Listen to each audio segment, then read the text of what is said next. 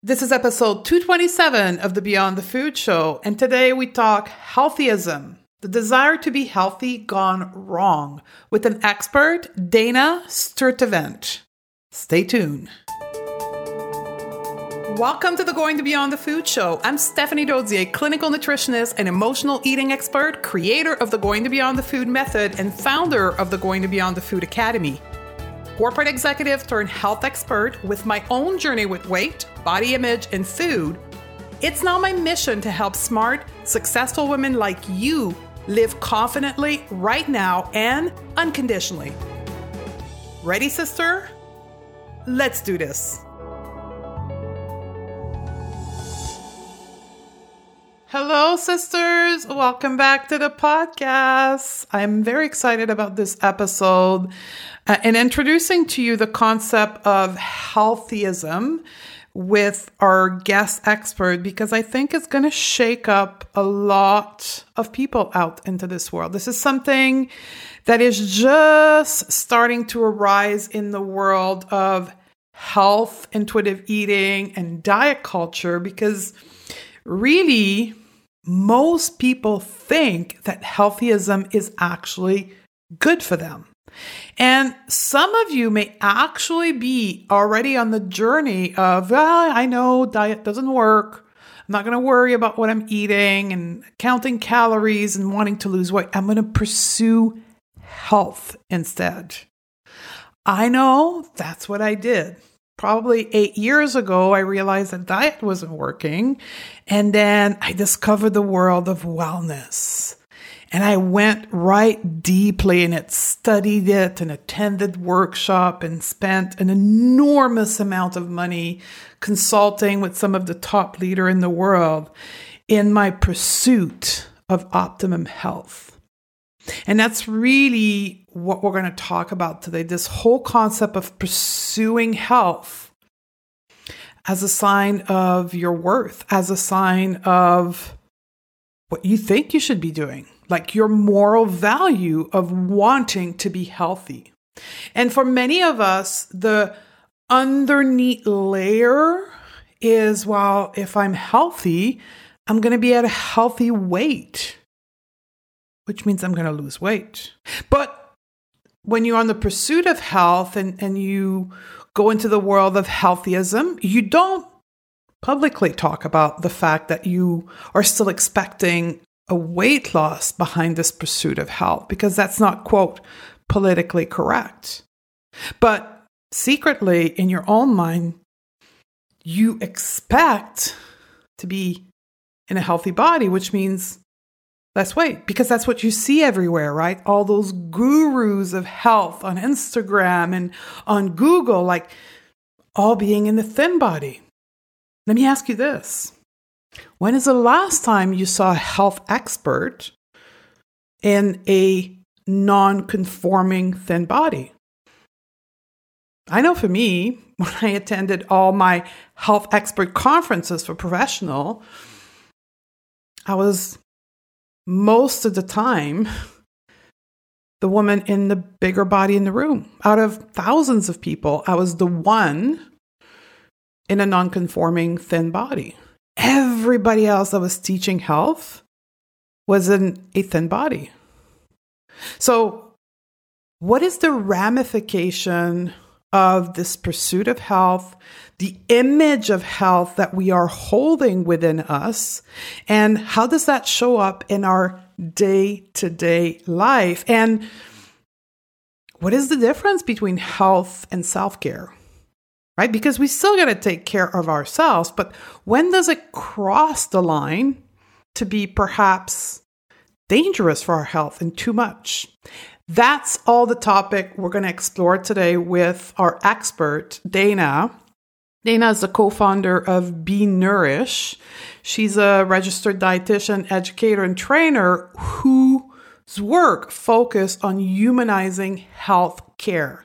And she has a great program called Body Trust uh, that brings in together health, trauma informed practice, and healing modality that encourage a health version towards compassion with inclusive model of self-care and it's about really healing the side effect of many years of chronic dieting of weight loss and this pursuit of health you're going to love her uh, it's somebody that I've been looking up a lot too. She also has a uh, online conference that's coming up for any of you who listen to the interview. Like, yeah, I want more. She is putting together every year the Body Trust Summit, and you will find the link to register for that in the show note you can head over to stephaniedodier.com slash 227 or go to the show note in your application and register for that. It's totally free. It's seven days of free talk from health experts that are lined up within what we're going to talk about today. So, how can we take care of ourselves uh, without tripping over into this dark side of healthy living? Also, one last thing I want to mention before we get into this interview, you're going to hear me talk uh, a fair bit over the next few episodes on a health mastery program that I'm going to put out into the world. Uh, so, this program has been worked on for the last year internally within our clients. We've never publicized it to the public because we wanted to refine it uh, do a few uh, rounds of it. We actually did two rounds of this program with our internal client, consistently improving it. And after a year of work, we are ready to put it out into the world. So, March the 8th is going to be the date where it's going to be available for you to um, register for it and enjoy this program. So it's called the Health Mastery, a weight neutral approach to health. So look forward to that, of me talking more about that on the next show, and also um, for you to be able to visit the space where uh, this program will be available. So I'm very excited about that. And this episode is a great introduction to how we can talk about health and the concept of going beyond the food, right? So Without any further ado, let's go and listen to this very powerful interview with Dana. Welcome to the show, Dana. Hi, good to be here. Thanks for having me. It's an honor and a privilege to have you here on the show. I um, came across Dana a year and a half ago uh, with a webinar she was doing on healthism. And I've been a big fan since then of her and her organization. And um, we've been waiting to get her on the podcast, and it's finally here today. So, great honor to have you with us. Oh, thank you. Thank you. I'm and, glad to be here. And you're the perfect person to tackle a subject that we've yet to discuss on the podcast, which is this whole concept of healthism. And we'll get into explaining what it is. Uh, but it, it is so important for all the listeners that are coming here from a place of having been on perhaps the whole 30 restrictive diet, keto, paleo, and are really having a hard time navigating this whole permission to eat from the world of intuitive eating. So without further ado, let's dive in. So what exactly is healthism? Oh, it's a big we'll white question. With the big, right? We'll start with the big question. yes. Um, healthism is a is was a is a term that was first coined by Robert Crawford in 1980. So it's a concept that's been around for a while. Um, and it's he defined it as the preoccupation with personal health as a primary, often the primary focus for the definition and achievement of well-being, a goal which is to be attained primarily through modification of lifestyles. So we see a lot of this like lifestyle medicine, lifestyle specialist, a behavior specialist. Um, so he, uh, that's how Robert Crawford, who first came up with this word, defined it. Um, a few things I'll say about the word healthism is that the, the, the ism on the end implies that it's an ideology and not a scientific subject. Hmm. Um, and really, when I think about healthism, I think about a couple of things. I think about how we live in a culture that believes our health is the be all and end of end all of our existence and that if we are not pursuing health there's something wrong with us um, that we should feel morally obligated to pursue and perform health behaviors um, and it's really a lot this belief that if you get sick it's your fault and if you get diagnosed with a disease there's something you can do with your lifestyle to fix it I know right now there's a lot of people listening and they're saying, well, well, it's true. Like if I, for an example, we'll take the case of diabetes. If I control my sugar intake, I will be able to control diabetes or I may not have got diabetes. Like how right. do we deal with, how, how do we help people wrap their head around this? Because it is ingrained in us since we're like very young. Yes. Yeah years ago, I was in a training with Lucy Aphramor, and she talked about that. She said, uh, Lucy uh, co authored the book Body Respect with Linda Bacon, for those of you who are listening. And um, she said that um, a better term for metabolic syndrome would be oppression syndrome. Ooh. That living, being faced like people of color being faced with racism on a daily basis, microaggressions around race on a daily basis, people living in poverty, people exposed to toxins, that these factors, being paid a, a poor wage, these factors impact health more than lifestyle. That we we live in a culture that sees health as the property and responsibility responsibility of the individual, and that's our medical complex. And we, while ignoring the social determinants of health. And lifestyle behaviors can account for something like 5 to 25% of the difference that we see in health uh, markers. But we live in a culture that like that talks like lifestyle like 95% of diseases are lifestyle related. And so I think, you know, companies uh, are getting out of taking a wider lens view of how we help people with their health when we just solely rely on personal responsibility and lifestyle rhetoric around control, controlling illness. That's not to say that somebody with diabetes, um, there are some things that they could do to help them manage their blood sugars um, to reduce the risk of having some of the secondary complications related to diabetes. Um, and I think the field of diabetes has really fucked people up when it comes to their relationship with food and their bodies.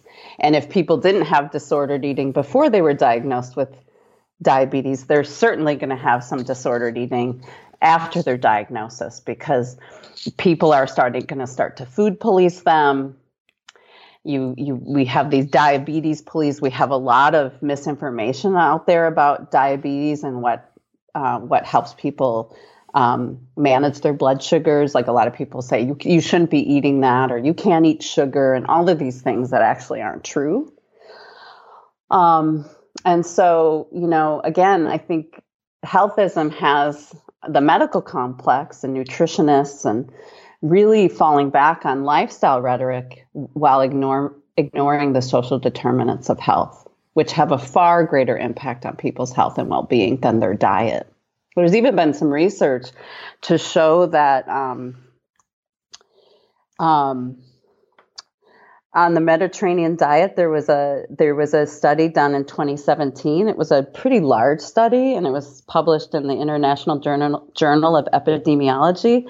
And they found that the Mediterranean diet, this is just one example, that the Mediterranean diet reduces the risk of cardiovascular disease, but only if you are rich or highly educated.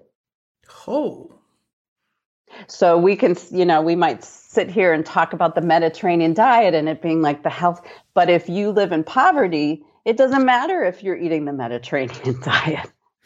Because of the oppression and I guess the stress that it caused on the human body?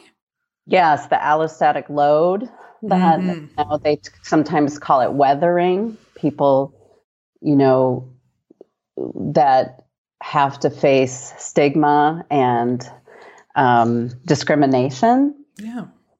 Um, that this has an impact on their well-being and over time it there's a load that it carries and it impacts our health and well-being absolutely or even economy economical factor of being living in poverty right yep forget the fact that you can't buy as much vegetable as you would like just the simple fact that you're going from paycheck to paycheck to paycheck to paycheck that has a huge load on our body and that impacts our tissues and our biology. That's basically yes. what you're saying. Yes, absolutely.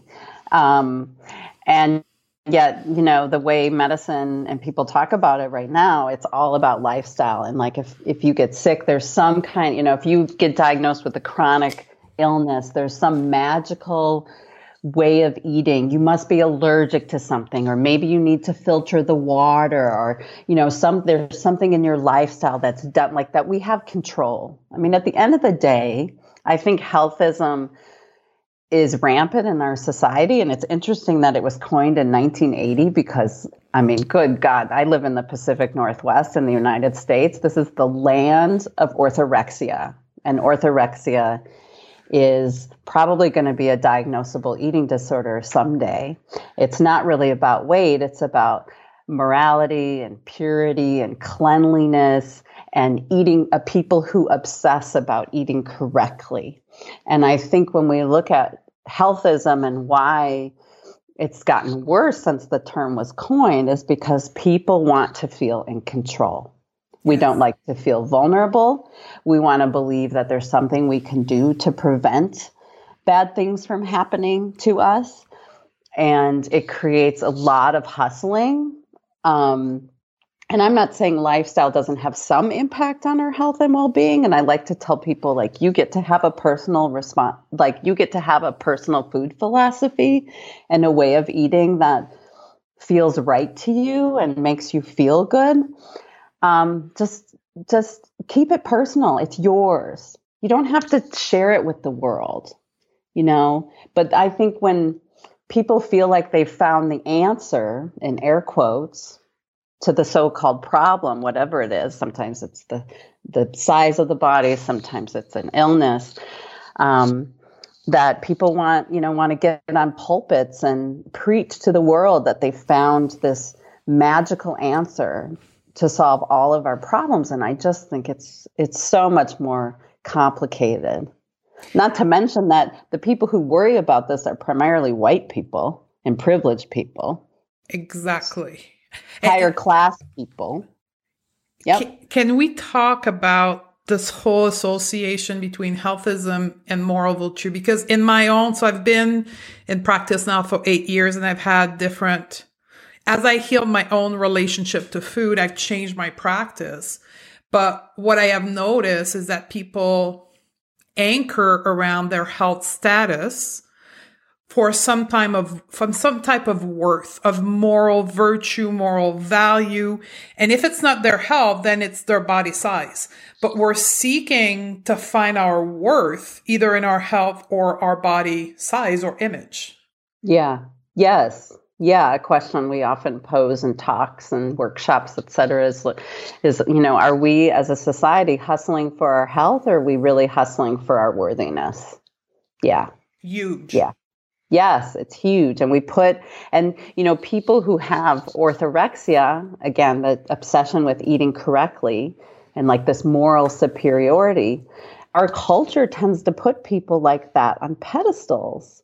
And it can be really hard um, when when I'm working with someone and I'm suspecting that orthorexia is is part of their eating disorder, it can be really hard for people to come to terms with that because they get so much accolades and adoration around it.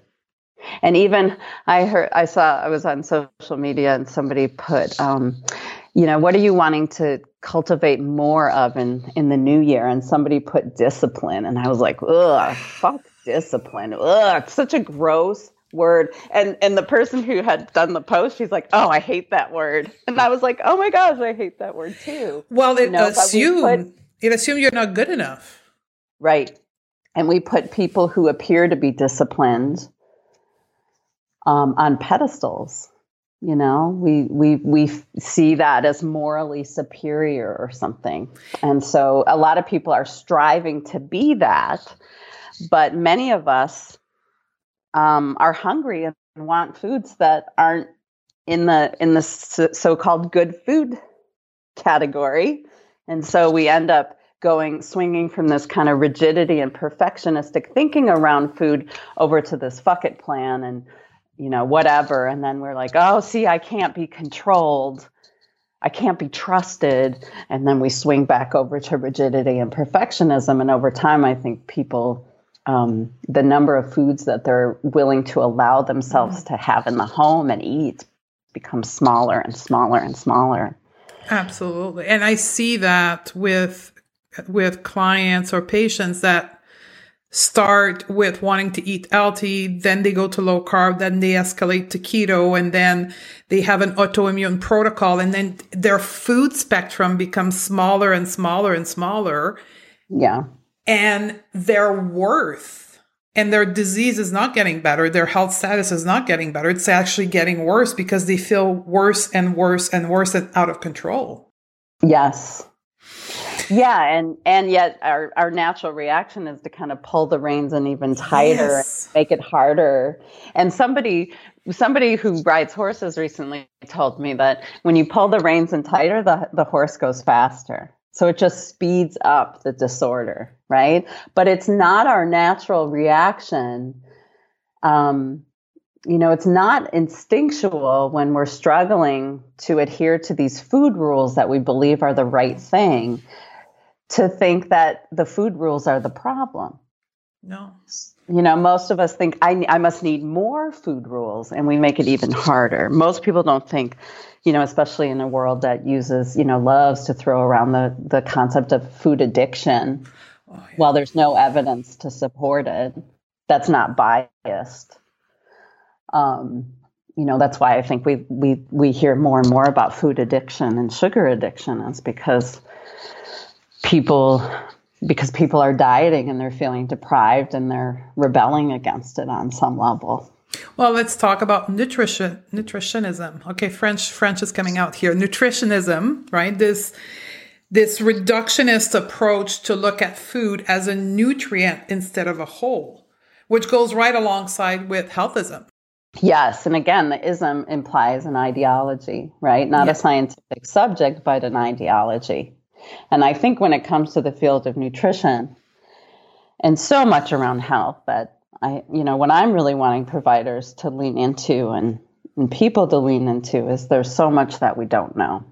And there's a lot more that we don't know than we know. Nutrition is a really young field. Yes. It's created by white people often upper middle upper class white people. Actually i was just looking at the academy for nutrition and dietetics sent out a diversity and inclusion um, survey and 95% of dietitians within that organization are white. And and likely many of them are very thin cisgendered white folks it's funny. I was doing the same research yesterday for a presentation that I was going to be doing to the professional in my groups. And it is like, how do we, and we'll talk about that later, but we're thinking about this whole concept of diversity and body acceptance, yet the people out there are the opposite of what the consumer of that particular field is. Yeah and they're the ones asking the questions yes. and deciding what questions get asked in the research. They're the one interpreting the data through their biased, privileged lens. Yeah, I know. I remember a few years ago we went to a, a, a symposium about gut health, and we did a similar talk about how to help without harming. And um, I just at one point I said, you know, are there any people, uh, are there any non white people who are worried about their gut health? like what? I don't see any any people with marginalized identities in this room that are obsessed about gut health and worried about their guts and obsessing about their SIBO or whatever the diagnosis of the day is right now. And I'm not. I mean, I think there's some interesting stuff coming out of this gut microbiome yes. research, but again, it's really it's really um, new and people just, when it comes to health, we just love to jump on bandwagons. And like, it's, we're so indoctrinated into diet culture that people don't even see keto as a fad. No, no, no. You they, know, they see they it as a healing it. protocol. Yeah.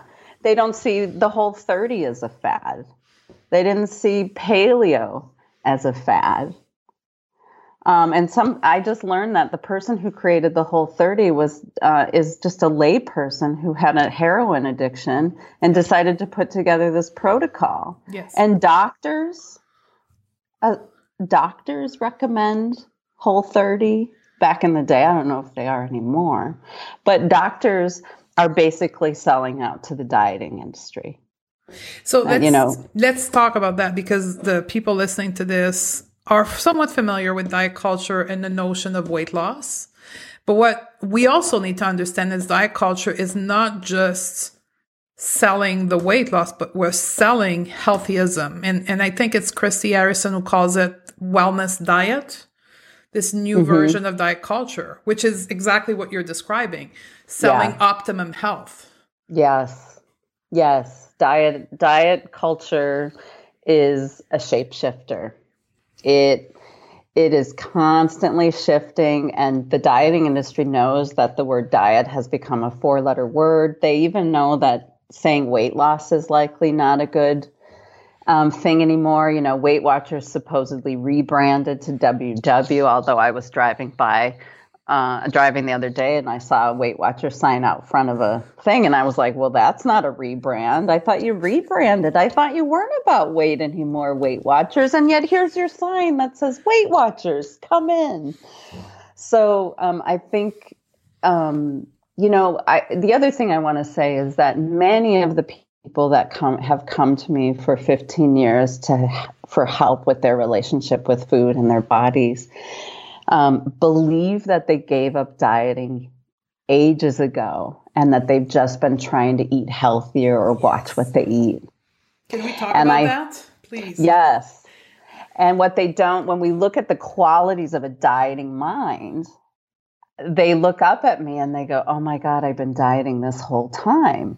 And I'm like, Yes, there's a mindset that we cultivate, and our culture very much has this dieting mindset where we think of um, calories as good and you know we we think more about calories and making up for foods. We judge a day of eating as good or bad.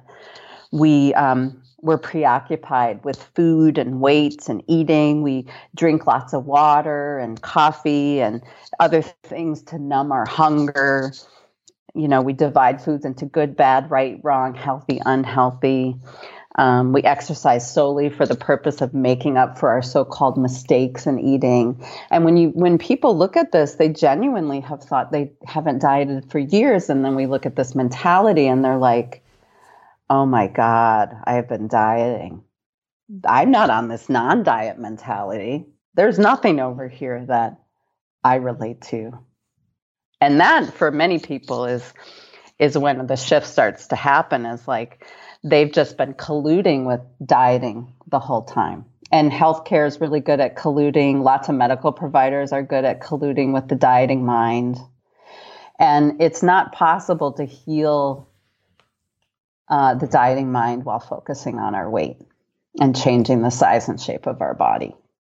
We cannot heal our relationship with food and our body while trying to control the size and shape of our bodies. Can we heal our relationship to food while trying to heal our health condition with food? It's complicated. Sometimes yes. we we say not now because um, there's sometimes some foundational healing that has to occur for people to be able to move towards health behaviors without colluding with the dieting mind. And so sometimes, no, we can't hold that up. And that's a lot of times our talks on you know ethical considerations and treatment planning is really encouraging providers to not just throw out dietary advice willy-nilly. When we mess with people's food we mess with their lives. We mess with their culture. We mess with their history. We mess with their minds right? We animals go to a trough and feed human beings sit at a table and dine together. We grieve through food, we celebrate through food, we know more about our culture from food. And so to dumb it down to its nutrition, nutrients, and rob it of any meaning is, is unethical and harmful. And even when I've had clients who told their doctors that they have a history of an eating disorder or an active eating disorder, providers will throw out dietary recommendations anyway. Not realizing that we, you know, we, many people need to heal before they can start to move towards some of these health behaviors without it being rooted in their eating disorder. And I, eating disorders are life threatening conditions right? Like I had a client who had small intestinal bacterial overgrowth, the SIBO, right? She's had a long history of an eating disorder that's but she's been hospitalized in and out of treatment for years. Um, um, but still actively engaged in her eating disorder, was diagnosed with SIBO, and um, and the providers wanted to give her a nutrition protocol. Mm. And I said, absolutely not. SIBO will not kill her. Her eating disorder will kill her. She has almost died multiple times. You don't just throw out a nutrition protocol for something that can be managed with an antibiotic or something. Um, yeah. And so now I'm getting in my rant phase and I'm going to like pause and breathe and see what see what you want to say or share. Well, I think what I want to ask and I want us to reflect on is what's driving this. Because if we look back, I mean, 150 years ago, this whole concept of chasing health and optimum health and food as medicine, nutritionism, none of that was existing, right? This is a fairly new concept in our society. And it's not even across the world. It's only in first world country where we can afford to be picky about our food and eating a certain way. For millions of other people, they don't have that choice in front of them. So what really drives that in our culture, our society here, that we are spending so much time and focus on our health instead of life? Um, it's hard to say. I think class is really wrapped up in this. Like when we look at you know higher class pe- people who make more money, um, like when you're not uh, worried about getting your basic needs met, right? There's more time. And I've been wanting to do a rant on Facebook about how nutrition is not a hobby. And if nutrition is your hobby, you need a new hobby. Oh, please do the you know what here. I'm Yeah. like nutrition is not a hobby and we are willing to take nutrition advice from people who have no background information about it, who just have read books written by people who've had three hours of a nutrition class, right? Um, so uh, I, I like the fact that you know we wouldn't take our car to somebody who's not a mechanic but we're willing to like take nutrition advice from some somebody who created the Whole30 who has no background in nutrition other than maybe it's a hobby but has never studied biochemistry doesn't have you know any kind of degree in in the science. Not that some of the science that I was going to say is problematic. I mean I you know yeah. or doesn't have any training in the psychology of eating or understand the impact of food beyond nutritionism, right? Yeah. So, you know, coming back to your question, like, why has it gotten so bad? Yeah. I don't know. I think Um, I think our our preoccupation with thinness, Yeah. and as as our society, um, you know, over time they've they've adjusted the BMIs and like magically overnight, like hundreds of thousands pe- of people became, you know, one of the O words. I'm not going to say it. I don't use the O Mhm. words, um, but by definition became, uh, you know, uh, pathologized by their body size overnight because they made the their BMI requirements smaller and harder to get into the normal um, BMI range, quote unquote normal. I'm not a big fan of the word Yeah. normal, but I think our preoccupation with thinness and this kind of the war on people's size and um, the preoccupation with the thin ideal under the guise of health has pro- is probably the biggest thing. And people, you know, struggling with shame. I think we have an epidemic of shame. I know Brene Brown has said that, you know, the the addiction of the century is perfectionism. And I think, um, you know, for for some of us who maybe have um, more disposable income, more privilege, uh, that we can spend time on these things. We can have nutrition as a hobby. Um, and then we love to get up on our pulpits and preach it. It's like a religion Mhm. Right now. Like I would, when new dietitians reach out, people who want to study nutrition reach out to me to to pick my brain and Yeah. I can take you to coffee. I'm thinking about going. I'm like, girl, if you want to go into this field, you do not want to talk to me. you do not, because I would not go into this field if I could go back.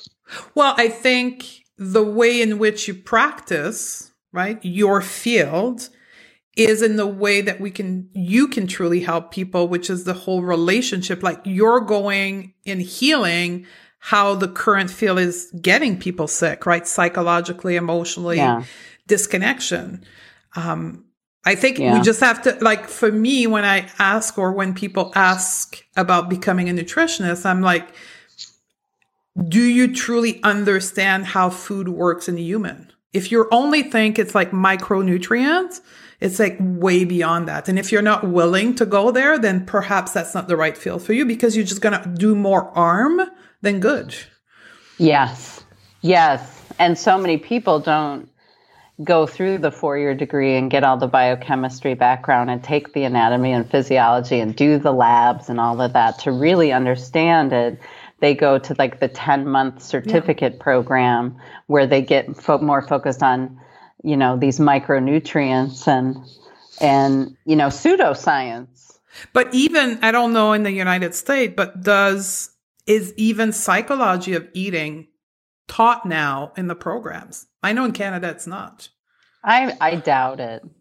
It's just, I mean, I think it's just disordered people Yes. prof- you know, professing disordered shit. Yeah. Um, and people without a nuanced analysis of all the factors that impact health and well being. You know, you could put 100 people, um, you can put 100 doctors in a room and ask them to define health, Mm. and they're not going to be able to agree on what the definition is. It's a really personal thing. And I think when people bring up that word to me, I'm like, well, tell me what you mean when you are saying you want to be healthier. What does that mean to you? Does that mean you want to have more connection in your life? Does that mean you want to have more energy? Does it mean you want to reduce your risk of disease? Like what is like what does that mean? It's a word that we throw around. Um, you know, we amputate people's stomachs with bariatric surgery under the name of health. We Oh. sign pe- people up for a lifetime, a lifetime of nu- nutrient malabsorption under the guise of health. hmm You know, we're willing to amputate children's stomachs, fat children's stomachs, and sign fat children up for a, life, a lifetime of nu- nutrient malabsorption, supposedly under the name of health, to improve their health. It's such bullshit.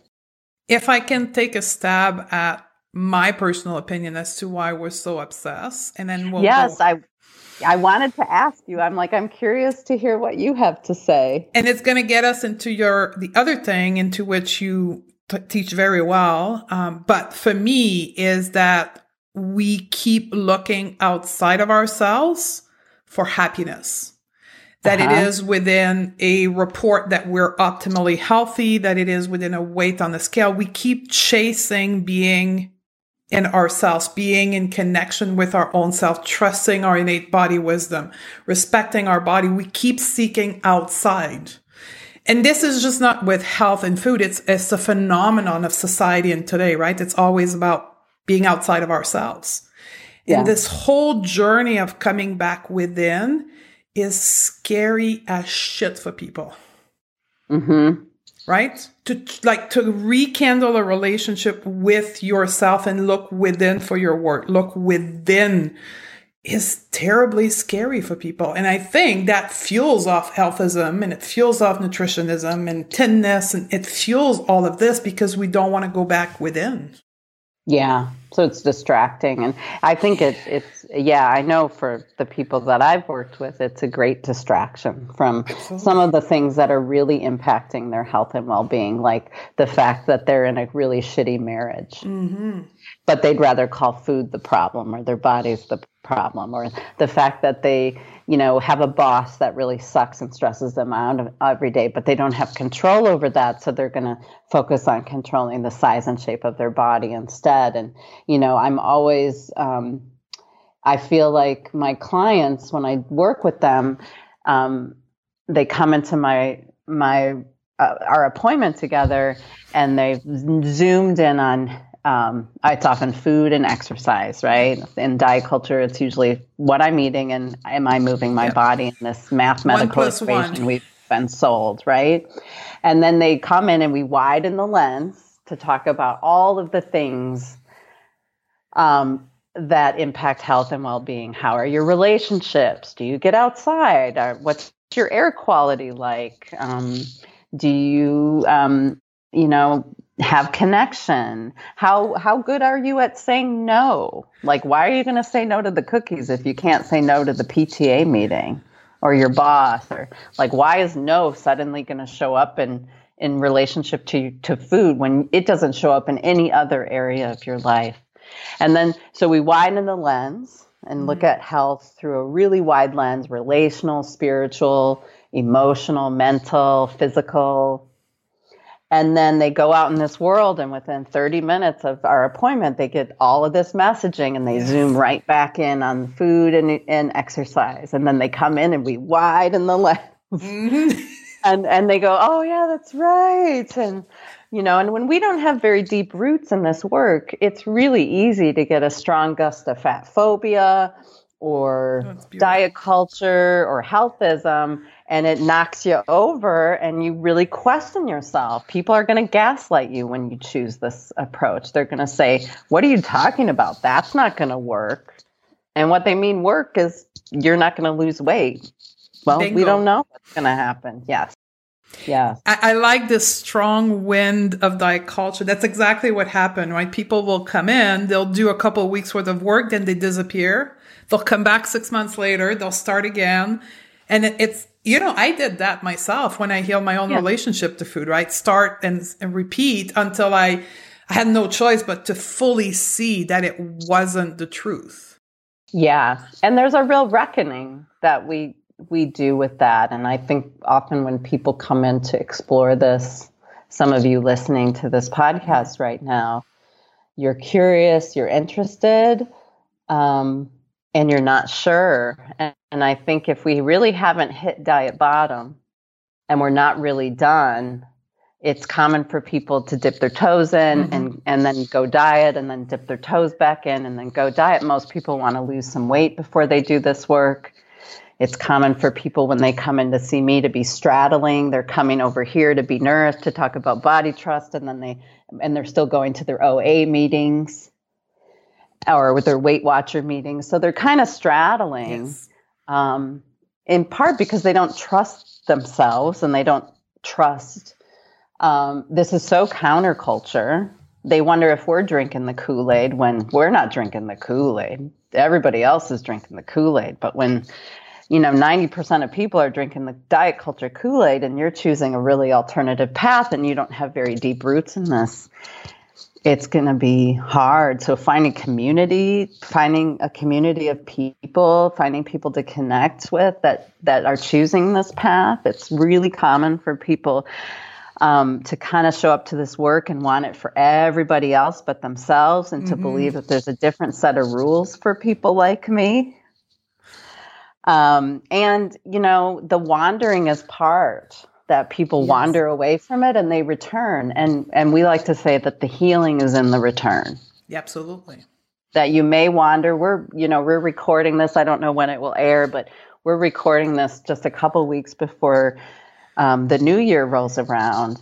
And the siren song of the dieting oh. industry is so loud right now. And everyone like the magical behavior change time of year is right around the corner and it's gonna be different and it's not uncommon for people to find themselves dieting in the new year when they've worked with us for a while. And we had one client say, we, used to do a free talk on New Year's, like a couple days after the new year rolled around, about starting the new year with acceptance instead of resolution. And she came in and she's like, I opened, she's like, I have to like confess. And we're like, we'd known her for years. And we said, What? She goes, oh, They got me this year. I, I ended up at Jenny Craig a couple weeks ago and I spent $250 and have a freezer full of Jenny Craig food now. And I it wasn't until I got it home and I opened my freezer and I said, That's not me. And I closed the freezer and she's like, and now I have $250 worth of Jenny Craig food. But I couldn't I couldn't I did couldn't connect with the fact that I can't do this anymore. Hmm. That this doesn't work for me, that it doesn't work for anybody um, and I think, you know, one of the things we reckon with is grief. You know, oh, yeah. there's so much to grieve when we come to terms. And the reckoning of realizing we've been duped, that there is no evidence based treatment for high body weight that has uh, sustained outcomes at five to 10 years, and that includes bariatric surgery um, that we've wasted a lifetime pursuing something that's total and complete bullshit, that our families harmed us when this came up, that we've been harmed by doctors, that we've been harmed by so many people that we sought, we look to for support. There's so much to grieve. And in that grieving, um, I think sometimes in that bargaining phase of grief, people start to pursue health but they're still colluding with the dieting mind. Absolutely. And just for people, we did a podcast, podcast 219, on this whole grieving process of leaving diet culture thinness. So we won't go into the depth of that, but go back to podcast 219 and uh, you'll understand all the stages that Dana's explaining right now. I want to move on to solution and I want to talk about body trust because that's the other big thing that you are sharing with the world. Um, can you talk about what is body trust and how it can help us? Yes, body trust. Um, so I started Be Nourished uh, 15 years ago or so with my business partner who's a therapist, and we landed on the word body trust um, after a while of doing this work. Um, because at the end of the day, it, it seems like it's an issue of trust. Mm-hmm. That we're born into this world trusting our bodies. We don't worry about food. We don't worry about eating. We don't have a cupcake and wonder if how many, you know, how how many steps I need to take to burn it off. Um, you know, we we we're not in this obsessive um, hyper vigilant state when it comes to food and we trust our bodies to sort out the weight right? And then somewhere along the way this this trust gets um, disrupted. And we like to say that body trust is a birthright. Um, and so often by the age of 10 the people we work with it's by the age of 10 that they've received the message that there's something wrong and that they can fix it if they hustle hard enough and sets them up for a lifetime of hustling.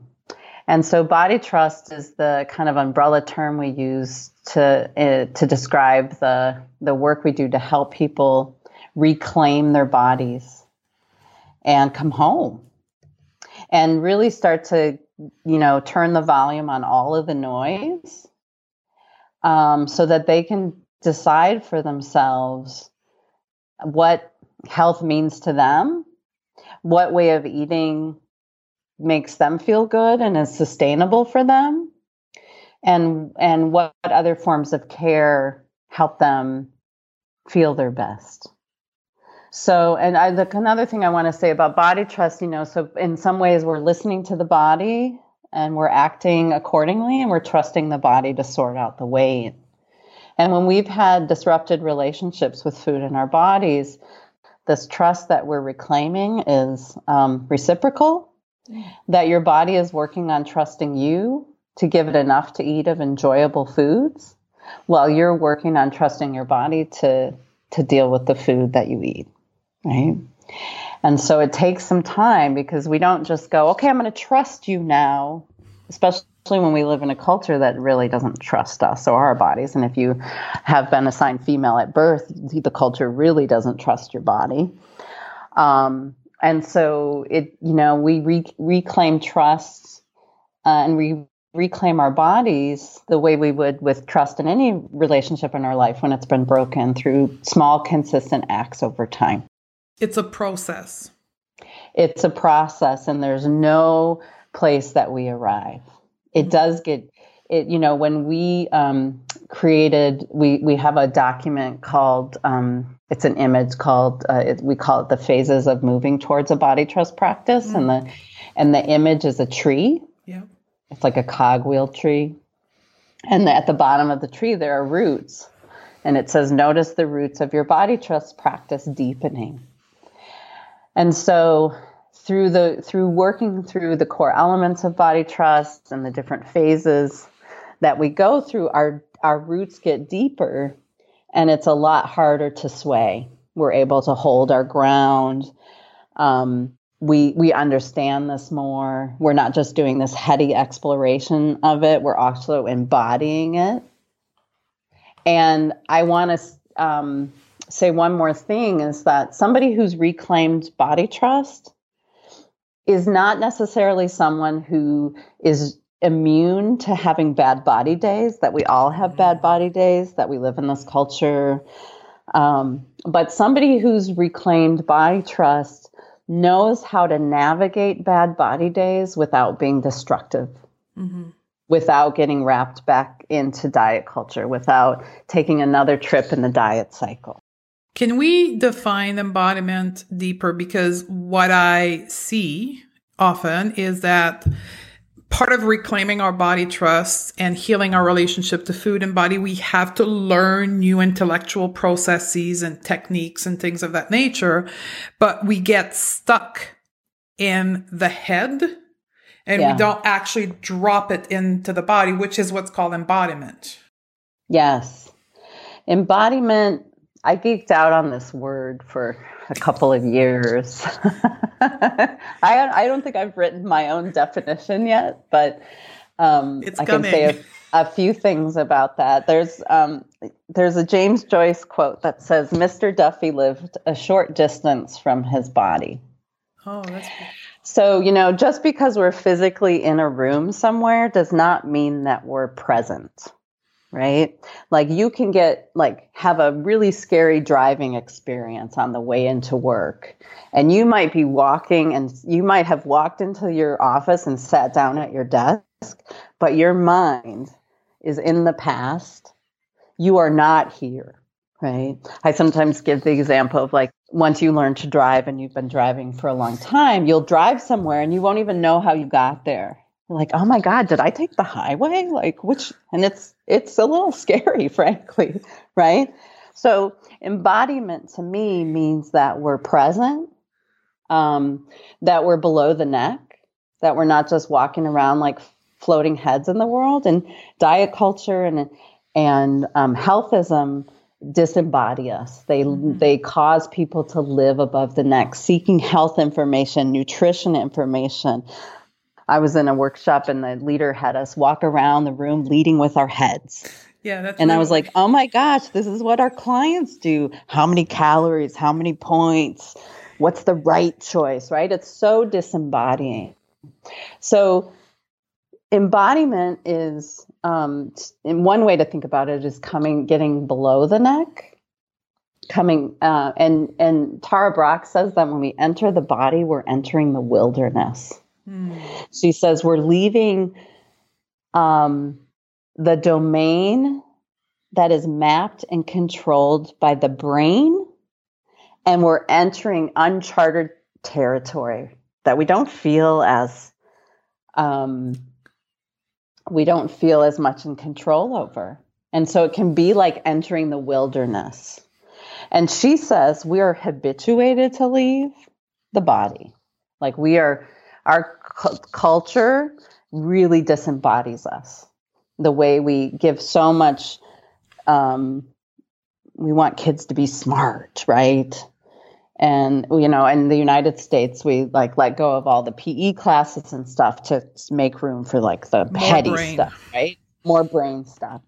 Um, and then, you know, we, we have experiences, trauma, um, oppression, various experiences will also disrupt the connection from the body. And so, for people with trauma histories, um, they're um, doing more trauma work, working with a somatic uh, experience specialist somatic movement specialist, somebody who can do some somatic work to help you get safely start to feel things below your neck. Like sometimes the hands and feet are the least scary of things mm-hmm. to feel sensation. Um, but I think sometimes when people eat and feel food in their bellies, it's it, they panic because it's like they're suddenly aware of their body for the first time yeah. in a while. Yeah. Can we talk a little bit about trauma before we end the interview? Because this is something that is really important to us. We're trauma informed. We don't help, like, we're not somatic experiential trainers. So for me, uh, we just did an interview with Irene Lyon. I don't know if you know her, but she teaches uh, online a somatic experience trauma healing program. But I believe that the way in which bigger body people. I call myself fat, so I'm comfortable with that name. I have been traumatized because of my body size. Like I carry trauma. I've never been sexually abused, never been violently abused, but I have been traumatized because of bullying, name calling, my parents putting me on the that that is trauma to my body. Is that the same right. point of view you share as well? Yes, absolutely. Now some of the um, there's an, an ACEs study about adverse childhood experiences, and they don't count no anything around racism, fat phobia, weight stigma, like nothing like that is considered trauma. And so they're the, what they talked about in that study were like having parents with addictions yes. and having parents who are fighting all the time and moving a lot and which are traumatic experiences. But yeah, we we need to include um, systemic oppression, um, body terrorism, safety, walking around the world. Are you going to get, you know, we want fat people to go to the gym where everybody's there trying not to be like them. Really? Are, are gyms really safe environments for? For people who don't adhere to narrow beauty standards, you know, my clients can't walk down the street without being harassed. So, there is uh, an impact uh, uh, of those things over time. And sometimes they're more microaggressions and sometimes they're macroaggressions. And the cumulative effect over, of that over time impacts health. And, you know, people who've studied weight stigma's impact on health have, have actually found that what um, like what we're blaming on weight is actually the stigma of living in a larger body is causing the high blood pressure and the blood sugar dysregulation. Not the high body weight itself but the fact that people who who walk around in larger bodies are so stigmatized and pathologized that that is what's impacting their blood pressure and their blood sugars not the weight but we're not looking at that. Even the complications in pregnancy for higher weight people giving birth, we're not looking at the impacts of stigma on birth outcomes. Hmm. Nobody is looking at that. They're just saying it's because she's fat. No, it's because she's stigmatized and not getting the health care that she they need. And not I want to I know not everybody who gives birth is female, but yeah. for those of us assigned female at birth, that's traumatizing to walk around this world socialized as female in this hustle to disengage from our own desires to our desirability, right? To no longer worrying about what we want, but being so hyper focused on being wanted. Hmm. To no longer thinking about what we desire, but thinking about our desirability and our fuckability. Yeah. Right? This is a hugely disembodying.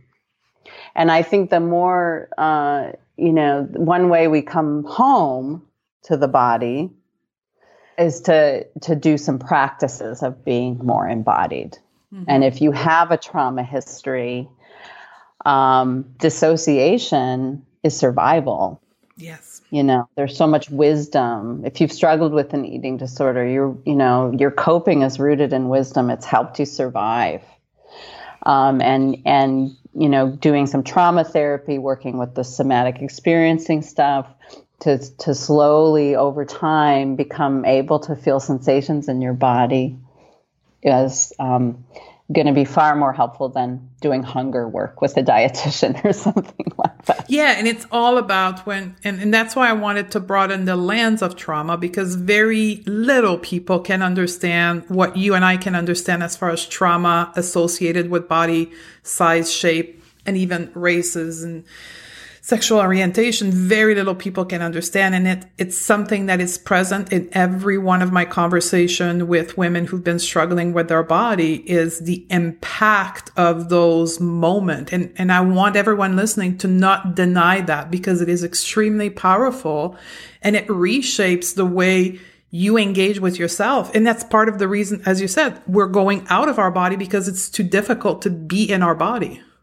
It's not safe safe physically, but safe emotionally as well, like being in. Yep. Yes. So absolutely. Uh, we're gonna we have to close because we're running into the hour, and typically I'm like 40 minutes max. But this is so juicy, I wanted to keep going. we could talk. part two. Yeah, we will have to do part two when you're available. um, so where do people can find you? How do you work with people? Can you talk to us a little bit about this? Sure. Um, so my website is be benourished.org. That's the active phrase B E, mm-hmm. nourished.org. I'm sure you'll put it in the podcast notes. Um, you can find us on Instagram and Facebook. That's those are the two platforms we use the most. We're on Twitter, but I I wouldn't say our Twitter presence is super fighting on there. I don't go there because yeah. people just fight with each other. yes. Um, but yeah, you can find us at uh, Be Nourished PDX, I think are those handles. Um, we offer um, kind of two tracks in our work. We work with the general public who are looking to heal, do their own healing work, and we have a variety of trainings for healthcare providers wanting to do this um, radical healing work in their profession and including a six month certification program to become a certified body trust provider. Um, I am not doing uh, taking on new clients anymore. My private practice is really winding down, and I'm focusing more on consultation and supervision and training of, of providers, as well as doing more like group work and retreats for people for the general public that want to do some some deep work with Be Nourished and my business partner Hilary Kinavey.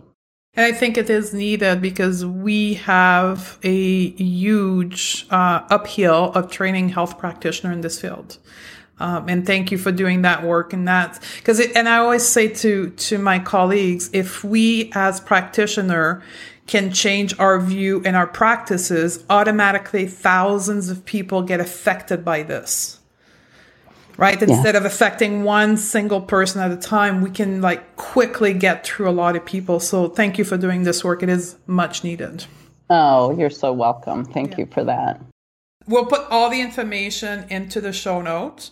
And um, I know I follow you. I share a lot of your stuff on Instagram. So um, go and follow her. She, you and your organization have extremely thoughtful content that educate and moves people forward. So thank you for that as well. Oh, you're welcome. Thank you. It was nice to talk with yeah. you. And we'll do part two at some point. Okay. Thank you for being on the show. Good. Yes. Thank you for having me. Have a good day. There you have it, ladies. Isn't that incredible?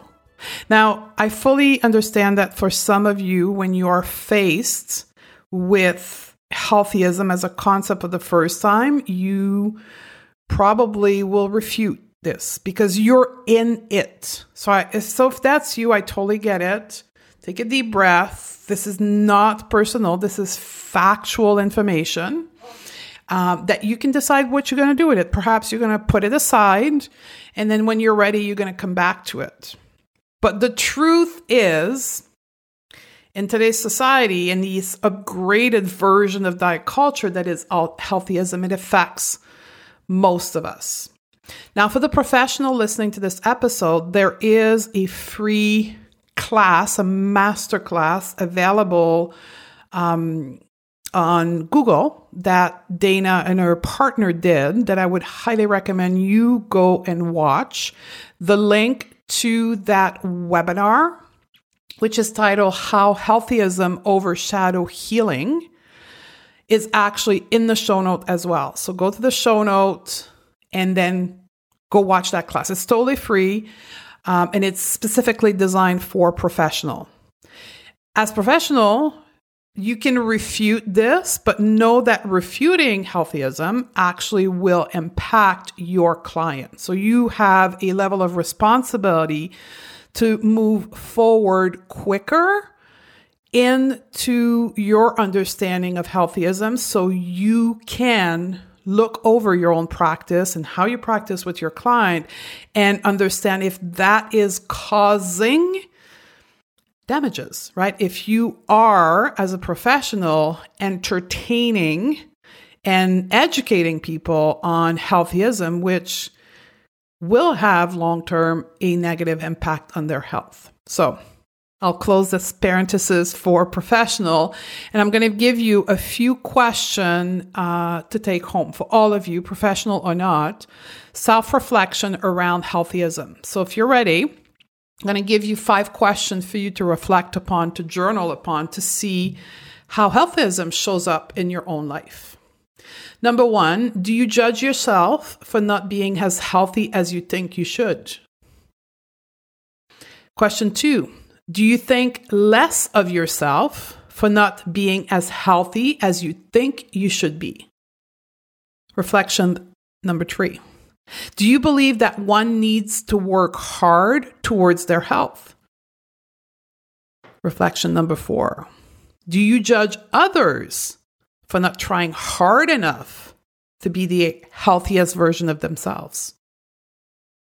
And the last question Do you believe that everyone is capable to be healthy and it's their own fault if they are not?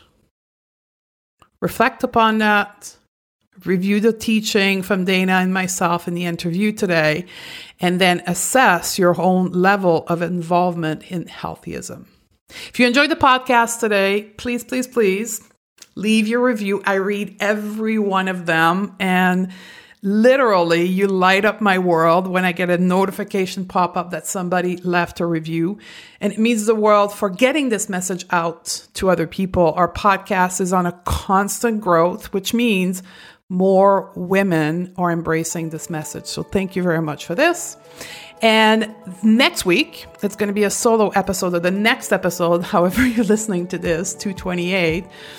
I'm going to teach about how we can strike a balance between self care and healthyism or the dangerous obsession of health. I love you, sister, and I look forward to hang out with you on the next episode.